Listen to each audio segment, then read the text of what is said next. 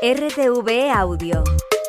Descarga la nueva app y disfruta de los programas de RNE y nuestros podcasts originales. Espacio en Blanco. En Radio Nacional de España, con Miguel Blanco. 3 y 6, 2 y 6 en las Islas Canarias. Bienvenidos de nuevo a esta segunda hora del Espacio en Blanco. Los saludos para todos los que estáis ahí conectados en Radio 1, Radio 5, escuchándolo en directo, los que nos vais a descargar en podcast y en esos ciento y pico países que nos escucháis a través de la radio online. Un placer que estéis compartiendo esta experiencia.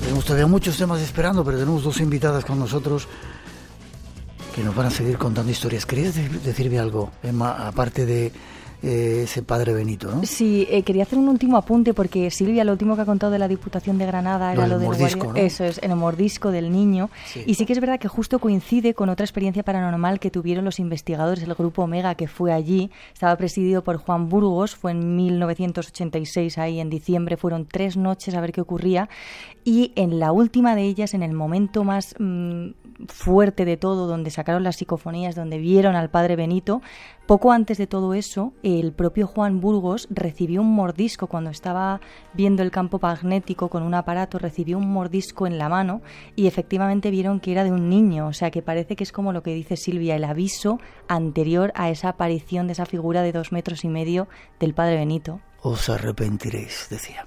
Además, quizá ahora el momento más, o una de las figuras que más terror provocan, con esa introducción os la presentamos.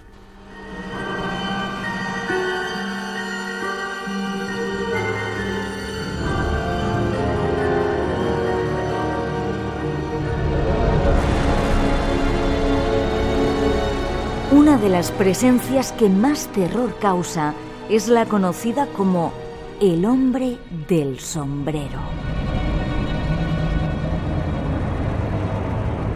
Son cientos, miles, las vivencias que se han recogido con este terrible personaje que se nos aparece. Sacamos la información del canal Nervous Track. Tenemos muchas experiencias en donde se repite, pareciera como una especie de patrón, la presencia de una entidad que en muchos casos causa un terror que bloquea realmente a la persona que está viviendo el momento. Como en tantos otros casos sobre este tipo de apariciones puede tratarse solo de una historia inventada e Internet podría ser el culpable mediante diferentes viralizaciones de sugestionar las mentes de muchísimas personas en algunos casos. Pero hay que resaltar que la aparición de este ser se da mucho antes que Internet intervenga en nuestras vidas, mucho antes que todo el mundo esté conectado mediante una pantalla. Diferentes personas de diferentes lugares del mundo han tenido la suerte o la desgracia de toparse en algún momento con él, incluso varias veces, y la gran mayoría pasaron un momento verdaderamente horrible. Estoy hablando del hombre del sombrero o también conocido en Estados Unidos como The Hatman.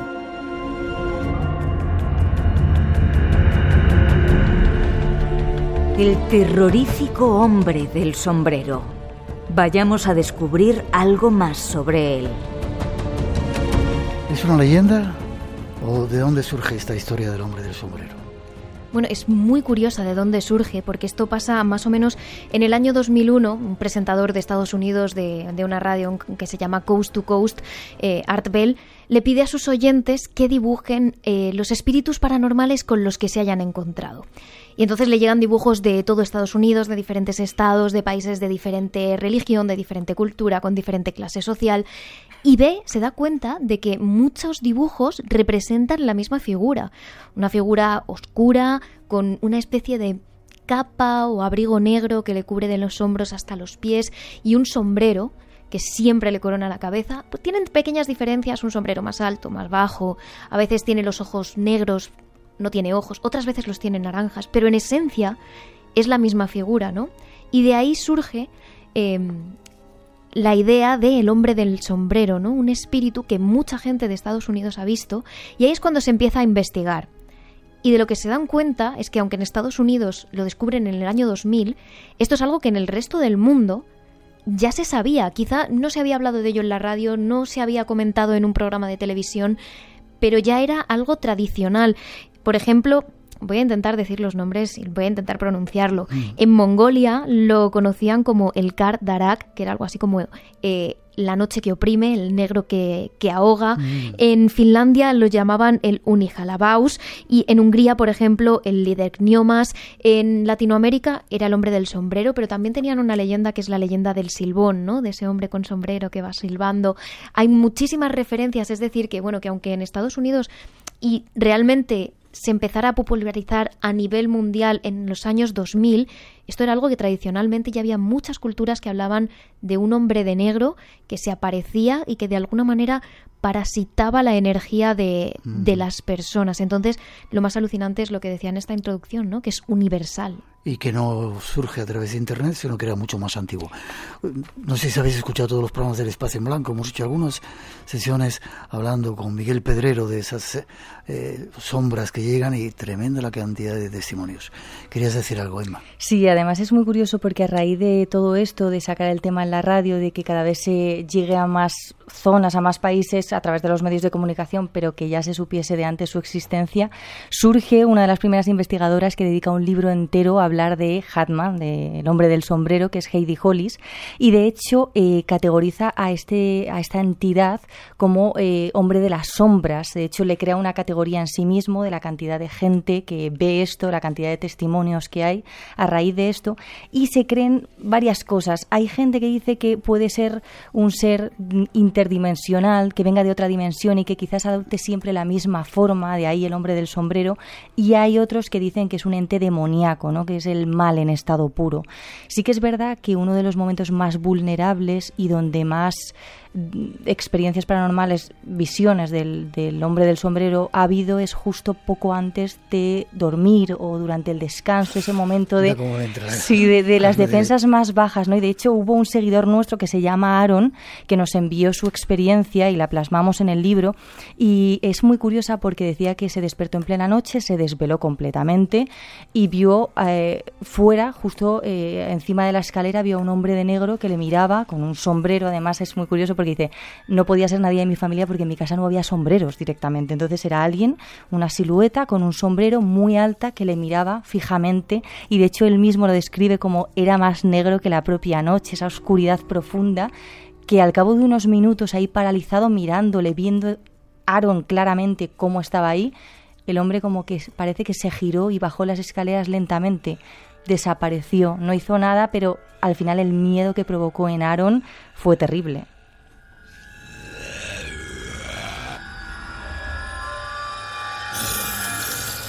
Como os decía, ha habido multitud de oyentes nuestros que nos han contado esa experiencia que es terrorífica. ¿Querías decir algo?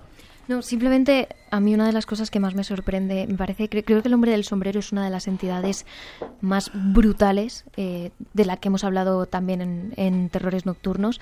Y mm, algo que me llama muchísimo la atención es que muchas de las personas con las que hemos hablado lo describen como una especie de parásito astral, porque algunos, sobre todo los que describen que lo ven varias noches, y no solo de noche, sino también, sino también de día. Tenemos el testimonio de una persona que lo empieza a ver cuando en su casa hay una situación, ¿no? Una de las personas se pone muy enferma, ¿no? Parece que estos momentos de alta vibración también atraen a esta entidad.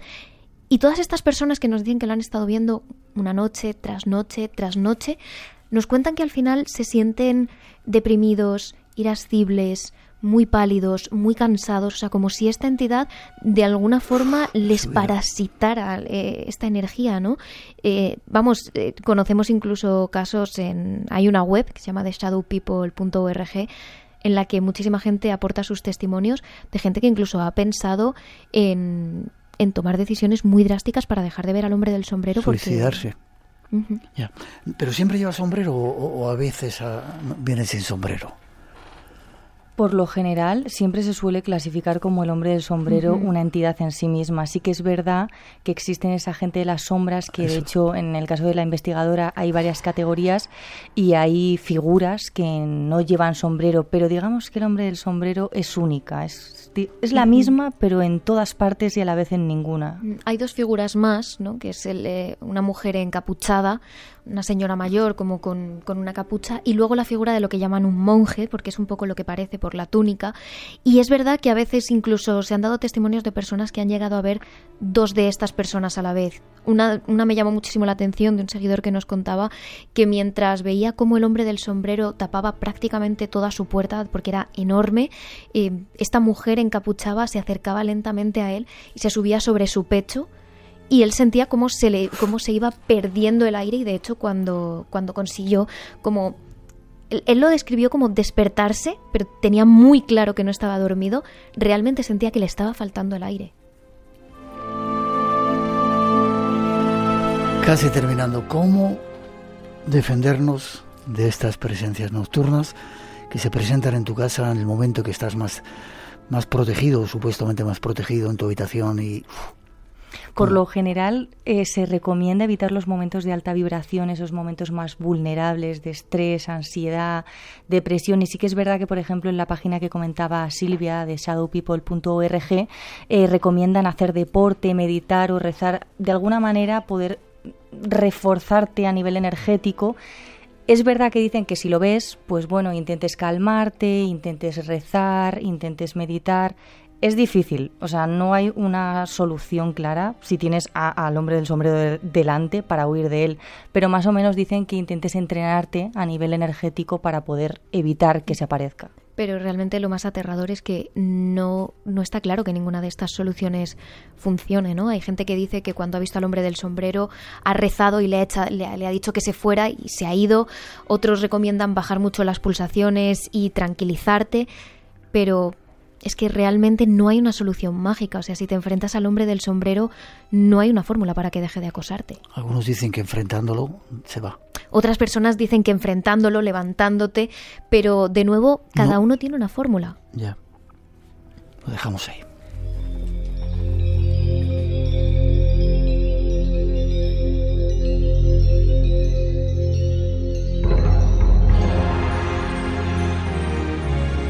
Casi tenemos que marcharnos. El misterio que más te haya llamado la atención a ti, Silvia.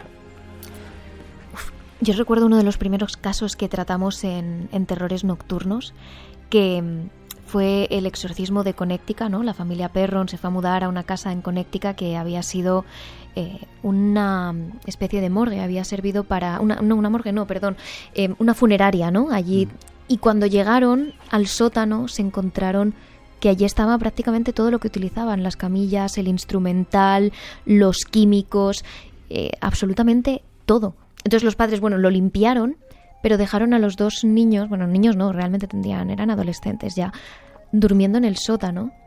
Y recuerdo los testimonios de esos niños que aterrados veían por los cristales precisamente a un hombre con un sombrero muy largo, muy alto, con un traje de rayas que les acosaba. Y esa fue mi, primera, mi primer acercamiento al hombre del sombrero precisamente y a partir de ahí descubrí ese mundo y me parece aterradoramente fascinante un poco. Y esos testimonios, yo creo que, ese exorcismo de Connecticut que llamamos al, al capítulo, ese, ese caso, es fascinante por el miedo que pasaron esos niños y cómo les acosaban, pues sí, ese, ese hombre del sombrero, ¿no? ¿Nunca te has encontrado con él? ¿Con las sombras? Afortunadamente nunca, nunca me he encontrado. Emma. Yo rápidamente eh, te diría... Tenemos dos minutitos, ah, o sea, todavía hay tiempo para que lo puedas contar. Yo, yo me quedaría, sobre todo, ahora que lo has preguntado, eh, haciendo el libro, a mí el caso del camping de los alfaques fue uno de los que más me impactó. De hecho, tuvimos la oportunidad de hablar con Aldo Linares, que también estuvo allí investigando de primera mano las mm. sensaciones y demás. Y es uno de los casos que más me impactó porque al final fue un accidente que ocurrió en 1978, un camión cargado de propileno cerca del camping de los alfaques en Tarragona eh, y estalló y hizo que muriesen 215 personas, familias que estaban pasando un momento de felicidad, ¿no? En un camping, todos contentos, todos felices. Tardaron años en reconocer todos esos cuerpos calcinados a raíz de la onda expansiva ¿no? que, que, que llevó a cabo el, estallido de este camión. Y luego, sobre todo, son las experiencias que ha tenido gente muy escéptica. De hecho, había uno que es Javier Martín Moraleda, que fue el primero que empezó a hablar de ello que se topó de lleno con esas figuras, todas como negras, sin rostro, de niños, de gente joven, con ropa veraniega, que todavía a día de hoy, eh, cuando a veces los coches pasan por esa carretera, pueden verse en la oscuridad más profunda. Son como personas paradas que se quedan mirando a los conductores en la mayoría de casos y cuando se fijan en los rostros de estos niños y estas familias no tienen, y es como el alma que ha quedado de algún modo ahí encadenada.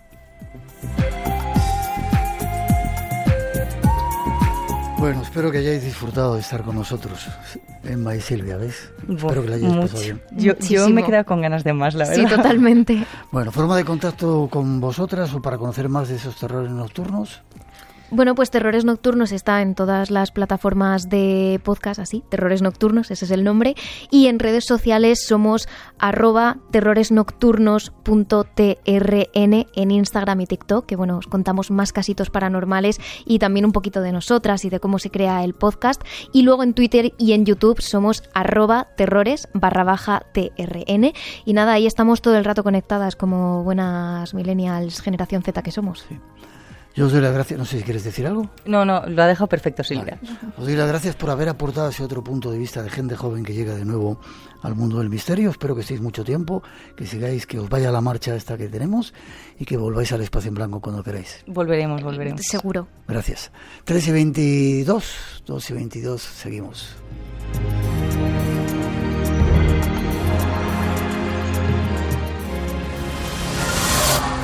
Ha leído la maldición. ¿Se atreve a desafiarla? Viajamos al pasado. Vuelva y entiérrelo donde lo encontró. Para mostrarte los misterios de nuestro futuro. ¿Te unes a la aventura? Examinaremos el cofre juntos. Espacio en Blanco. En Radio Nacional. Con Miguel Blanco. Un gran saludo al equipo de Espacio en Blanco, de Rodrigo Sáez desde el, paralelo 41 Sur, donde comienza la Patagonia chilena, donde se encuentra la localidad de Osorno. Un gran abrazo, gracias al equipo, gracias por la compañía y acá estaremos, al pie del cañón, comenzando la transmisión. Saludos y gracias.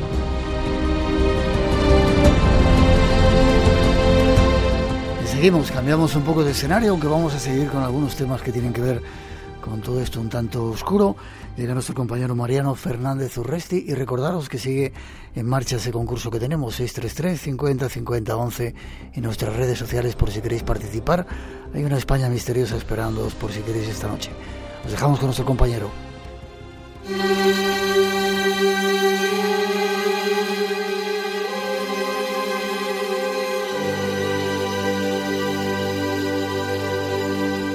Con estos tiempos en el que los días se hacen más cortos, llueve, hace frío, a veces niebla. Es curioso y es bueno hablar con gente que sabe mucho de cosas que ocurren en esos momentos. vamos a hablar con Mariano Fernández Urresti, nuestro compañero. Buenas noches, don Mariano. ¿Qué tal, Miguel? Muy buenas noches. No te pregunto dónde estás, o si quieres contarlo, bueno, estamos intentando recoger información para tal vez un futuro libro y nos encontramos en un lugar mágico de estos de la España mágica, ¿no? en la aldea del Rocío. Aquí a nada, pues a, a 20 metros de la ermita del Rocío. Qué curioso, qué lugar tan, tan chulo. Tu último, uno de tus últimos libros, porque tú escribes libros como lo sacas así como por arte de magia, se llamaba Inmortal. Y hoy creo que quieres hablar en el libro, hacía referencia a, Jack el Destripador, al misterio que envuelven los crímenes de Jack el Destripador. Sí, porque hace unos días, el 9 de noviembre, se eh, tuvo lugar el aniversario de la última de las víctimas eh, reconocidas por este criminal cuya identidad sigue siendo un misterio, que fue Mary Jean Kelly. ¿no? Entonces, eh, me parecía un momento oportuno para recordar un poco el escenario en el que se producen los crímenes y el modo en que tuvieron lugar los mismos y los misterios que los envuelven.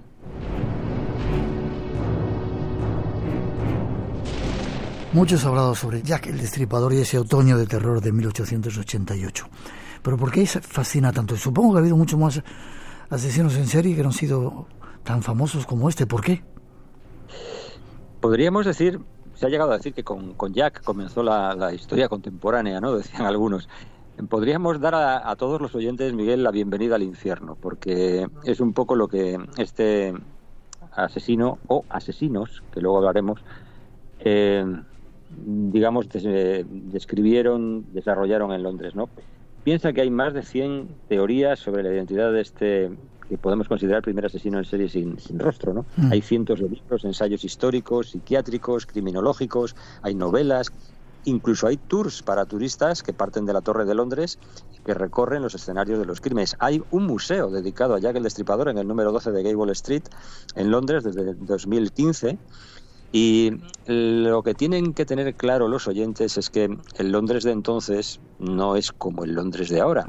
Aquel Londres de finales de agosto de 1888, que tenía unos 6 millones de habitantes, era mm, bien diferente al actual. En la zona noble, Kensington, Westminster, Chelsea, Marylebone, toda esa zona de donde vivía la gente rica, digamos, en nada tenía que ver con lo que sucedía más allá de la Catedral de San Pablo hacia el este, en el East End, en la zona del este, vivían 600.000 habitantes distribuidos en básicamente dos barrios, Whitechapel y Spitalfields, que es donde este asesino mm, desarrolló su actividad macabra, ¿no? Allí había inmigrantes judíos y sobre todo y especialmente prostitutas, ¿no? La policía tenía localizados 62 burdeles en dos metros en dos kilómetros cuadrados, además de cientos, sí, sí, además de cientos de casas donde se ejercía la prostitución y además se ejercía también en los patios y en los callejones que estaban mm, muy mal alumbrados, con, lámparas de gas. También piensa que Scotland Yard pues no estaba preparada para enfrentarse a un asesino como este. Mm. Eh, Scotland Yard pues eh, se había creado en 1829, pero la primera oficina de detectives se había creado 10 años antes de los crímenes, ¿no? Ya. ¿A cuántas mujeres se dice que asesinó exactamente? Bueno, pues mira, aquí hay disparidad de criterios. Se, admite como crímenes canónicos, es decir, los aceptados por todo el mundo, son cinco. Marian Nichols, Polly Nichols, que fue asesinada el 31 de agosto, eh, Elisa o Annie Chapman el 8 de septiembre, el 30 de septiembre se produce el doble crimen, mata a dos mujeres en la misma noche, a Elizabeth Stride y a Catherine Eddowes, y finalmente el 9 de noviembre, como te decía antes, a Mary Jean Kelly. Pero hay quien propone que hubo al menos otras dos víctimas más, Emma Smith y Martha Taylor, ¿no? Pero como te digo, cinco crímenes son los mm, canónicos más aceptados.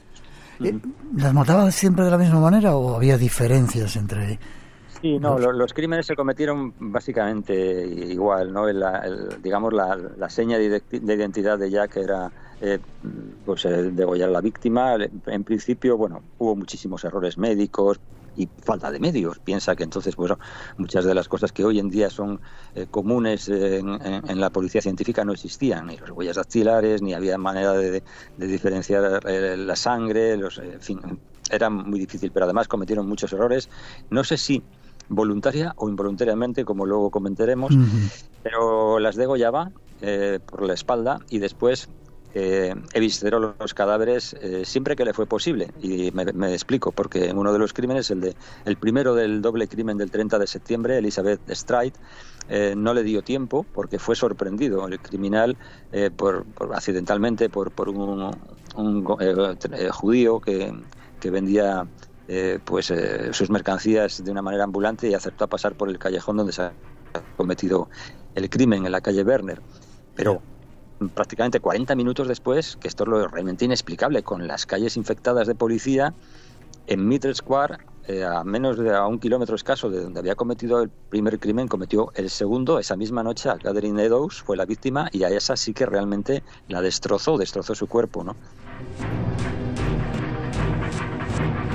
¿Y siempre eran prostitutas? Sí, la gracia, por decirlo de alguna manera, es que en, estos barrios, en Spitalfields y en Whitechapel, morían con mucha frecuencia las, las, prostitutas, las asesinaban, en fin. ¿Qué mm. es lo que hace diferente a estos crímenes? La puesta en escena, por una parte, porque a una de estas mujeres desdichadas podían matarlas y tirarlas al, Támesis y nadie se iba a recordar de, ella, mm. de ellas. Pero la puesta en escena, el modo en el que aparecieron los cadáveres, que algunos han pretendido ver un ritual, el hecho de que fueran cinco, si es que fueron cinco tan solo, y el lugar, como luego te comentaré, donde fueron depositados sus cadáveres, es lo que hace de todo esto algo muy especial y diferente, mm. además del hecho de que nunca se ha puesto finalmente rostro al asesino. ¿El asesino, o supuesto asesino, escribía cartas a Scotland Yard? Sí, señor. Esto es lo, que comienza a hacer diferente a Jack el Destripador, que se pone a sí mismo ese nombre artístico, por decirlo de alguna manera. Es él quien firma unas cartas mencionándose de ese modo, Jack the Ripper, el Jack el Destripador. Y todo esto comienza a tejer alrededor de su figura y de sus crímenes un, halo de misterio todavía aún mayor. Mm. Reta a la policía, como vemos muchas veces con frecuencia en películas actualmente, ¿no? El asesino que tiene esa necesidad narcisista de retar a la policía, de mostrar lo listo que es, este hombre, este individuo o individuos, eh, Jack el Destripador, que firma con ese seudónimo sus, crímenes, eh, parece retar a la policía, pero no solo eso, sino que parece que la policía también tiene cierta condescendencia con él. Y me explico, en el segundo de esos crímenes de la, de la noche del 30 de septiembre aparece una pintada en una de las calles próximas al lugar donde se comete el crimen, una pintada que decía los bueno se tradujo como los judíos son los hombres que no serán culpados por nada pero realmente no ponía judíos en aquella frase escrita en la pared sino jubes no es lo mismo. Y los mm. según la tradición masónica, eran los discípulos de Irán Aviv que asesinaron a su maestro porque éste no les reveló los secretos de la traza, los secretos de la iniciación.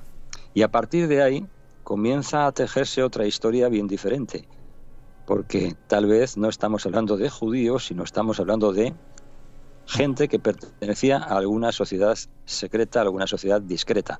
Y si a eso añades, Miguel, que Frederick George Aberline, que fue el detective que investigó estos casos, que era un hombre extraordinariamente meticuloso, que había recibido 84 menciones de honor y que llevaba un diario con todos los eh, crímenes que estudiaba y que resolvió, el hecho es que las páginas de ese diario dedicadas a Jack el Destripador desaparecieron como desaparecieron los datos de las autopsias, como desaparecieron informes de Scotland Yard, tal vez por los bombardeos que sufrió Londres en la Segunda Guerra Mundial, o porque era habitual hacer un expurgo, destruir documentos de los archivos después de 61 años, tal vez, pero solo tal vez, porque el hecho de que esa pintada que te mencioné antes fuera borrada por orden del jefe de Scotland Yard, Sir Charles Warren, que era masón, aviva más el fuego de lo que han llamado el Reapergate.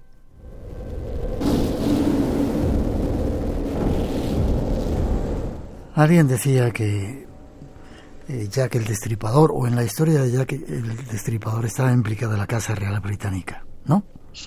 Exactamente, esa es una de las teorías más populares, ¿no? Mm. Eh, después de que se hayan esbozado cientos de teorías, se hayan propuesto distintos asesinos, cuyos nombres ahora no vamos a citar porque se nos sería eterno. La primera de las grandes dudas es, ¿era necesario, ¿eran necesarios conocimientos médicos para realizar las evisceraciones que hizo Jack, teniendo en cuenta que las hizo a veces? Piensa que los policías hacían rondas cada 15 minutos aproximadamente por los lugares donde después aparecían los cadáveres y no vieron nunca nada, aparentemente. Hmm. Entonces, la, la pregunta es, las evisceraciones requerían conocimientos médicos, algunos responden que sí y otros que no. Los que responden que sí comienzan a mirar hacia la Casa Real. ¿Por qué? Porque el príncipe Alberto Víctor, duque de Clarence, nieto de la reina Victoria, era un habitual de los prostíbulos. Eh, y hay quien dice que las víctimas no fueron elegidas al azar, sino que guardaban alguna relación entre sí y a con el príncipe Alberto y que en la mano ejecutora de esos crímenes había sido William Gould, que era el médico de la reina. Sin embargo, este hombre tenía entonces 71 años, padecía apoplejía, no parece que estuviera en su mejor momento como para ejecutar esos crímenes eh, con a la luz de una, de una, de una farola de gas o en plena casa ¿no? Pero lo cierto es que Miguel, y esto volviendo un poco a lo de antes, eh, que te decía del Rippergate, sí, si tú coges los lugares, señalas sobre un mapa los lugares donde se cometieron, donde aparecieron los, los, los cadáveres, Books Row, primer crimen, eh, Mitre Square, lo unes con Hamburg Street, segundo crimen, Hamburg Street con Dutchfield Yard, que fue otro de los crímenes, en definitiva. Si lo unes sobre un plano, si señalas estas, estos, estos lugares, te aparece una estrella irregular de cinco puntas. Irregular porque tal vez, como te dije antes, fue sorprendido el criminal en uno de los, de los asesinatos Si no, a lo mejor el, cadáver hubiera aparecido en otro lugar y la estrella habría sido perfectamente de cinco puntas. Y claro, esto, y quien ha dicho que esto representaba un ritual de algún tipo de sociedad discreta, tal vez masónica, han dicho algunos. Si a eso lo añades el dato que te dije antes de la pintada borrada que hacía referencia a los discípulos de Iranagi, pues el, digamos el, panorama comienza a aclararse o a oscurecerse todavía, más. Para terminar, el asesinato de Mary Jane Kelly, que hace poco tiempo se cumplía el aniversario, fue el más cruel de todos. Sin la menor duda, porque en esta oportunidad el criminal trabajó por decirlo de alguna manera, entre comillas, en el interior de un inmueble, dentro del lugar donde vivía Mary Kelly en, la calle, en el patio, Villescourt, ¿no? es era uno de los, de los sitios más siniestros, de la calle más siniestra de la que en Londres, la calle Dorset. Y efectivamente, eh, Mary vivía al nivel del suelo, en, una pequeño, en un pequeño apartamento, en el número 13.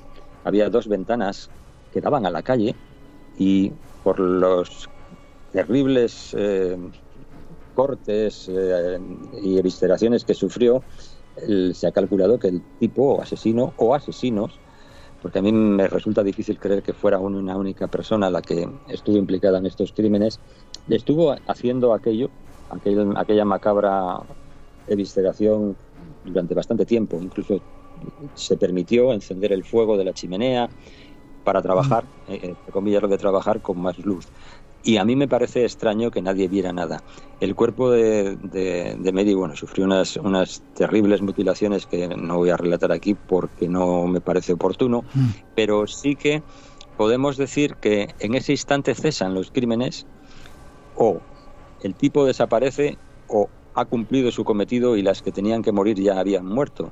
Y si habían muerto exactamente esas mujeres y no otras, pues eso nos invita a imaginar que tal vez ellas tenían alguna relación entre sí o alguna relación con alguien que provocó su, su muerte. En total, Miguel, estamos ante el criminal que mayor fascinación ha provocado porque, como te decía antes, es el primer gran asesino en serie que reta a la policía, que se atribuye a sí mismo un nombre artístico, por decirlo de alguna manera, y cuya identidad jamás fue revelada.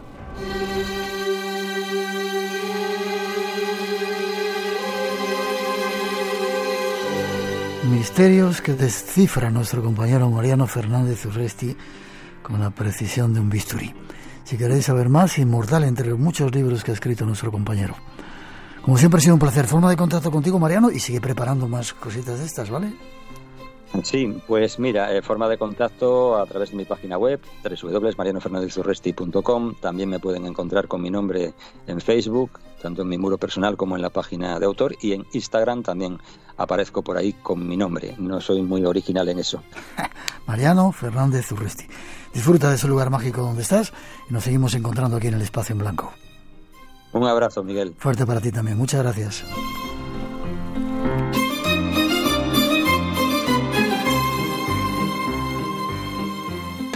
Radio Nacional de España, la que quieres. Sed bienvenidos, princesa de Ilure y Link. Dispones de múltiples universos creados especialmente para que despliegues todas tus destrezas. Como un traspaso soñado que se hace real. Elige cómo quieres ser. ¿Estás dispuesto a sacrificar todo lo que amas? Y dale al play. Lo estoy. Somos gamers. Un podcast para descubrir todas las disciplinas artísticas que intervienen tras la pantalla de un videojuego. Aquí vas a escuchar a expertos invitados que trabajan en la industria y a celebs muy gamers. Descúbrelo en RTV Audio y en las principales plataformas de audio. Todo el mundo puede jugar a los videojuegos. Somos gamers. Que comience la partida. Y recuerda, la radio tiene ojos. Los domingos a las seis y media de la mañana.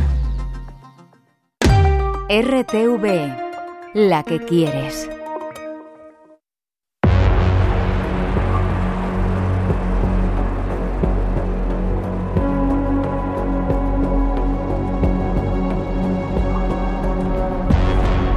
Llega el tiempo de nuestro compañero Juan Gómez y por si no hubiera habido casos suficientes, aquí llega el de nuevo con esos extraños relatos que recupera de oyentes y de experiencias. Buenas noches, Juan. Muy buenas noches, como siempre, un placer, Miguel. También para nosotros que estés aquí con, en el programa. Extraños encuentros en carreteras con seres espectrales o ensotanados, lo que faltaba ya para la noche en el programa. Cuéntame de qué va hoy tu, tu parte, tu sección. Pues vamos a hablar precisamente de eso, de esos encuentros extraños que muchas de las personas que eh, van tranquilamente por, con sus vehículos, pues se han, se han topado y han tenido esa extraña y, además inquietante experiencia. Vamos, si te parece, a un lugar en concreto, aunque vamos a viajar a otros enclaves en nuestro país. Nos quedamos en, eh, en el túnel de las Caldas. Vamos a hablar de un personaje, el llamado el ensotanado del túnel de las Caldas. Estamos ante un lugar que se llama en realidad las Caldas del Besaya, donde... Mm, es, es Cantabria, ¿no? Cantabria. Cantabria, efectivamente, Cantabria, muy cerca de la populosa ciudad de Torrelavega, mm. donde bueno, es un, fíjate, es un espacio muy pequeño, pero fíjate, se concentra en lugares con historia y leyenda. Por un lado tenemos ese nombre, Las Caldas, que hace referencia a una leyenda donde se dice que un templario, ¿eh? parece que siempre están metidos en algún lío, bueno, pues se dice que uno de estos caballeros de esa misteriosa orden escogió ese lugar para esconder una talla de una virgen que cuando tiempo más tarde fue encontrada, dicen, surgieron unas aguas calientes, de ahí el nombre de Caldas, por cálidas, y que tenían propiedades milagrosas. Pero fíjate, muy cerca de allí nos encontramos con una conocida hostería donde sus trabajadores afirman que desde hace décadas hay todo tipo de fenómenos extraños. Pero además es que justo enfrente se encuentra el convento dominico y la iglesia de la Virgen de las Caldas, un lugar que antes de la Guerra Civil fue utilizado para realizar exorcismos e incluso llegó a tener un registro escrito de todos ellos. Bueno, pues por si esto no fuera suficiente, desde hace ya muchas décadas se habla de una misteriosa aparición, la que denominan el monje o el sotanado de las caldas, eh, y que eh, dicen que se aparece a los vehículos que cruzan un túnel muy concreto, una figura que literalmente se planta delante de los vehículos y que según algunos sería la responsable incluso de ciertos accidentes ocurridos allí. Hemos recogido algunos testimonios como los que vamos a escuchar hoy. Era las doce y media o una y salimos, pasamos por el túnel, íbamos a, a, a 60, 60 kilómetros por hora y fue salir del túnel y del, en el cambio de luces se quede tal, boom, ver un tío ahí en ese instante delante. Pues pegaron, pegamos un volantazo y vamos, casi nos estrellamos. Nos cruzó el coche mitad la carretera y nada, y ahí nos bajamos y ahí no había nadie. Caldas de, de Besaya, ¿es, no? Así es, las caldas del Besaya. Estoy tratando de ver el túnel porque de vez en cuando pasamos por ahí, ¿eh? Pues de vez en cuando y ahora mismo se ha remodelado, pero parece que estas apariciones se siguen manifestando. Fíjate, además, estos dos chicos eh, que se toparon con esta figura la describieron con una suerte de túnica morada que parecía flotar sobre el asfalto, no le veían los pies y lo más inquietante, no le veían el rostro. El suceso además provocó que estos chicos, le hemos escuchado, dieran ese volantazo, se fueron al carril contrario, donde afortunadamente no había ningún vehículo, pero imagínate que esto no hubiera sido así. Mm. Y finalmente con el shock, el miedo, con ese, eh, bueno, y con esa inquietud, eh, se bajan del coche, pero allí le hemos escuchado no hay nadie. Terrible. Hay motoristas que también se han encontrado con él, ¿no? Así es, tenemos otro testimonio, el de un motorista que cuenta algo alucinante. También en ese mismo lugar, un motorista que iba acompañado por un amigo. Le escuchamos. Lo nuestro ha sido debajo del túnel. No, no, es que el otro me ha dicho, ¿qué es eso? Yo ya lo estaba viendo. Lo mismo. Es que lo hemos visto los dos clavados, o sea, lo que es la silueta de una persona, como una, como una sombra, digamos. Pero lo que no he visto ni cara, ni brazos, ni manos, ni, o sea, una silueta. Sé que lo único que he visto, la silueta y pum.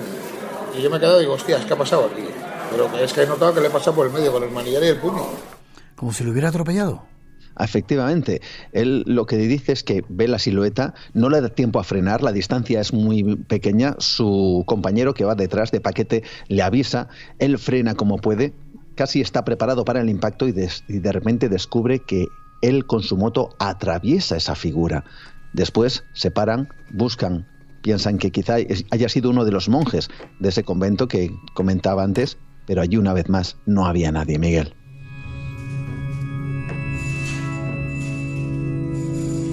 Pero creo que siguen diciendo algo más, ¿no? Sí, porque él está absolutamente seguro que esto no fue producto de su imaginación. Le escuchamos. Ya, yo es que ya de momento, según antes de parar la moto, yo ya noté algo extraño. Digo, si me la llevo por delante y no he notado nada. O sea, era una sensación como diciendo, una imaginación, algo, algo ha pasado, pero el otro estaba viendo lo mismo que yo, digo, no puede ser Qué curioso, ¿verdad? Todos un poco coincidían en la figura de un monje, ¿no? Así es, y no solo eso, sino que este hombre también tuvo la oportunidad de comentarnos eh, lo que vivió una amiga suya en ese lugar, una escena de verdad, Miguel, que pondría los pelos de punta a cualquiera. Vamos a escucharle. Iba con el novio, salían de una boda, por lo visto, y ellos han visto un monje con el traje y todo, pero que al acercarse a él, o sea, al, cruzarse, no, no, tenía cara ni nada, nada más que era la capucha y, y nada. Qué curioso y qué extraño. No es de ahora esta historia, ¿no? Es más, hay casos más antiguos. Sí, porque cuando vas tirando del hilo descubres que hay, bueno, pues personas que se van sumando a contarte más datos, ¿no? Y fíjate, fíjate, investigando este asunto, una compañera que trabaja en una emisora de radio nos contaba que esta figura ya, al parecer, ya se aparecía en, en, periodos de la guerra civil, aunque la describían de manera diferente. Si quieres, si te parece, si te parece vamos a escucharla. Eh, parece ser, según lo que ella me ha contado, no, pasaba la gente por ahí o cuando pasaban, pasaban con miedo y tal, porque dice que había alguien en el pueblo, en, la zona esa, que era un chico y que lo que hacía era asustar a la gente y que cuando pasaba la gente salía él a dar sustos. Le daba igual por la noche que por el día, que se, se iba con una manta o tal y como que le daban, pues eso, que salía, oía pasar a alguien y salía. Entonces la gente se acojonaba. No extraña con esas extrañas apariciones, se acongoje uno. Pero detrás hay, si has rascado un poco la historia, parece que hay hechos luctuosos, ¿no? Que tienen que ver con monjes. Claro, porque estamos hablando de ese lugar, aguas milagrosas, un convento dominico, exorcismos, monjes, pero hay una historia añadida que tuve la oportunidad de, descubrir allí. Eh, yo estuve hablando con el, bueno, con gente del lugar y finalmente me acerqué al convento y entrevisté a Fray Luis González, que es uno de los padres dominicos que viven allí, y él me comentó que durante la guerra civil eh, Nueve de los diez monjes que allí vivían fueron secuestrados y asesinados, a excepción de uno que fue perdonado para que se encargara del cuidado de una serie de niños que tenían, bueno, hospedados en ese lugar, niños con problemas, con discapacidades, etcétera, etcétera. Bueno, pues sabemos los nombres de los nueve asesinados, pero no sabemos el nombre del décimo monje. Y esto ha propiciado que muchos identifiquen a este décimo monje misterioso con el ensotanado, vamos a decir, espectral, que aparece o que parece manifestarse. Sea como sea, la muerte de estos nueve monjes fue real. Incluso dos de ellos fueron encontrados, sus restos de hecho se encuentran ahora mismo en el interior de la iglesia. Pero claro, ahora, ¿quién es ese o quién fue ese décimo monje? Esto es un misterio, lo cual eh, alimenta la imaginación de muchos, Miguel. Pero no es el único caso, ¿no? Parece también que en Euskadi hay, en Álava también hay más casos, ¿no? Y creo que traes tres testimonios. Sí, así es. Hemos pedido a buenos amigos, compañeros también de Espacio en Blanco, como es Enrique Chazarra, eh, uno de los eh, grandes investigadores en Vitoria, mm. que él recogió uno de los testimonios más impactantes que quizá tienen que ver con este tipo de sucesos. Habla del ensotanado de, de Ayaurdín. Curiosamente es otro túnel y en donde una pareja de la Archancha fue absoluto protagonista. Vamos a escuchar este caso que nos cuenta el propio Enrique Chazarra. Cuando esta patrulla de tráfico se persona en el túnel, efectivamente, en su zona de salida comprueba cómo hay una silueta de unos 3 metros de altura, con los brazos en cruz, completamente estático y con unos ropajes muy negros. Cuando se van aproximando con el vehículo, dan las luces de refuerzo y ven perfectamente todos los detalles. Se bajan del vehículo con las armas en la mano pensando que podía ser aquello alguna emboscada terrorista. Igual es su sorpresa cuando aquello de repente desaparece, se esfuma delante de sus narices. Ellos revisan la zona, no encuentran ningún indicio y ante el desconcierto de lo vivido van a buscar al vehículo que había dado la voz de alarma y se encuentran con una pareja totalmente desencajados, presa del pánico, porque dicen que han estado a punto de chocar con algo negro muy grande y que por evitarlo casi se salen de la carretera. Otro caso más en Vitoria que nos contaba nuestro compañero. Pero hay más, creo, en Álava. En Álava. En esta ocasión hemos pedido a Juan José López, otro investigador burgalés, que recoge este caso de un espectro, una figura extraña. Alguien diría que podría manifestarse como una especie de señora, con un tocado, con un velo, algo que se asemeja a estos ensotanados, pero en Álava. Vamos a escuchar esta historia. Nuestros testigos, dos biólogos, recorren el camino en primera con las luces largas cuando de repente a mano izquierda encuentran una figura totalmente extraña que allí no tiene que estar. Aparentemente es una mujer alta, enlutada y con un cabello blanco y lacio. Lo que más les sorprende al pasar a su lado a un escaso metro es que ninguno de los dos logra distinguir su rostro. Tampoco los pies parecen estar en ningún sitio, parece que esa figura está flotando. Tratando de aplicar la lógica científica con la que trabajan, continúan el camino pensando dar la vuelta por si es una mujer que ha tenido un accidente, pero su quietud, su tranquilidad, esa serenidad, ese porte estático les, les inquieta. De repente, en ese transcurrir, en unos, a unos 200 metros del primer encuentro, de nuevo aparece la misma figura, una mujer enlutada con cabello blanco. Inmediatamente, tras adelantarla, pasan, dan la vuelta en cuanto pueden unos metros más adelante y retroceden el camino para sorprendidos ver que allí ya no hay nada ni nadie. ¿Qué se encontraron nuestros testigos? Pues eh, más de 30 años después siguen sin tener respuesta.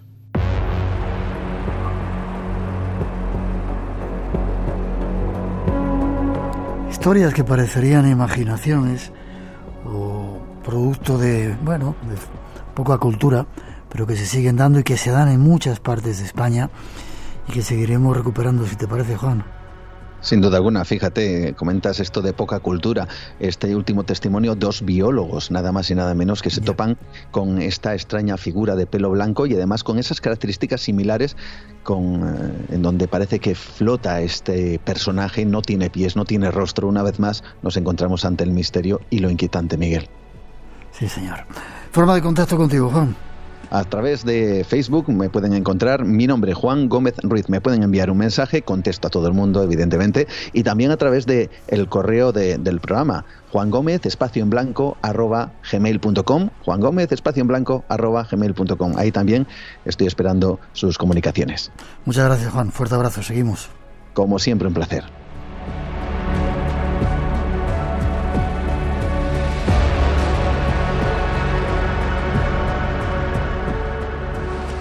Yo estaba en esta casa, pero era muy diferente. Las camas, los juguetes, la decoración era mucho más antigua. La luz del faro entraba por las ventanas. ¿Y está segura que no vio a Simón?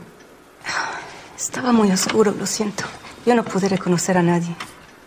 Pero ahí estaban los niños. O sea que usted vio a los niños. Eso es así. Así es. Nos está diciendo que en esta casa hay fantasmas. ¿Qué es un fantasma, Carlos? En esta casa hay algo y lo vimos todos hoy. Cuando algo muy terrible ocurre en un lugar, a veces queda una huella, una herida que sirve de, nudo entre dos líneas del tiempo.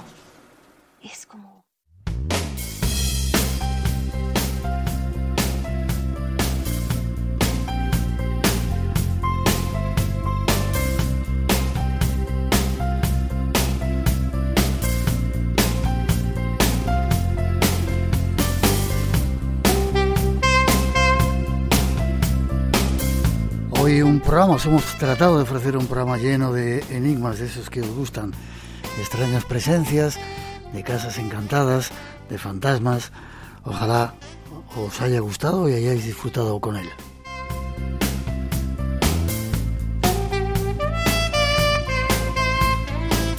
hemos tenido infinidad de llamadas y de personas que querían participar en este concurso. Ojalá tuviéramos un premio para cada uno de vosotros.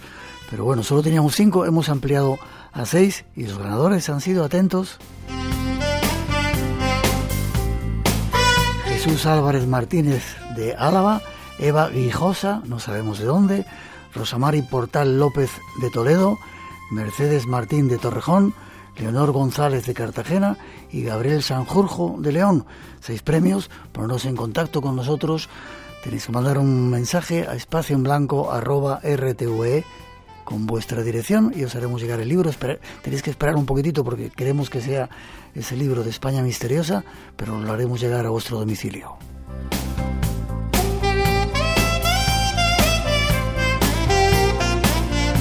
Nos vamos por hoy en breve, programa especial. Llegamos a los mil programas en esta nueva etapa del Espacio en Blanco aquí en vuestra casa en Radio Nacional y va a estar lleno de voces, voces de compañeros y con temas muy, muy especiales, no os lo perdáis.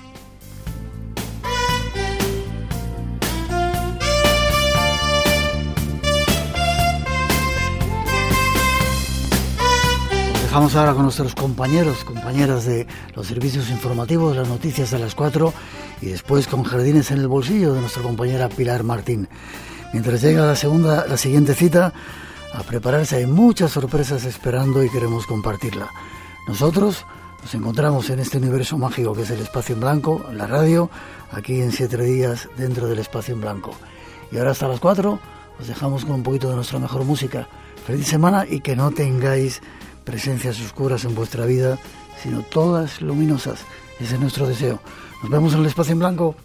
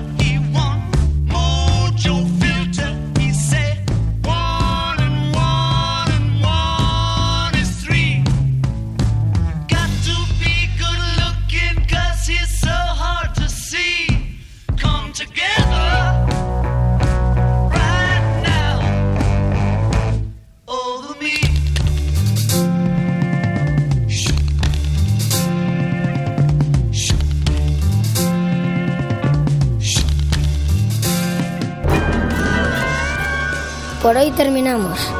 Recuerda que tienes una cita con el misterio. Aquí en Radio Nacional.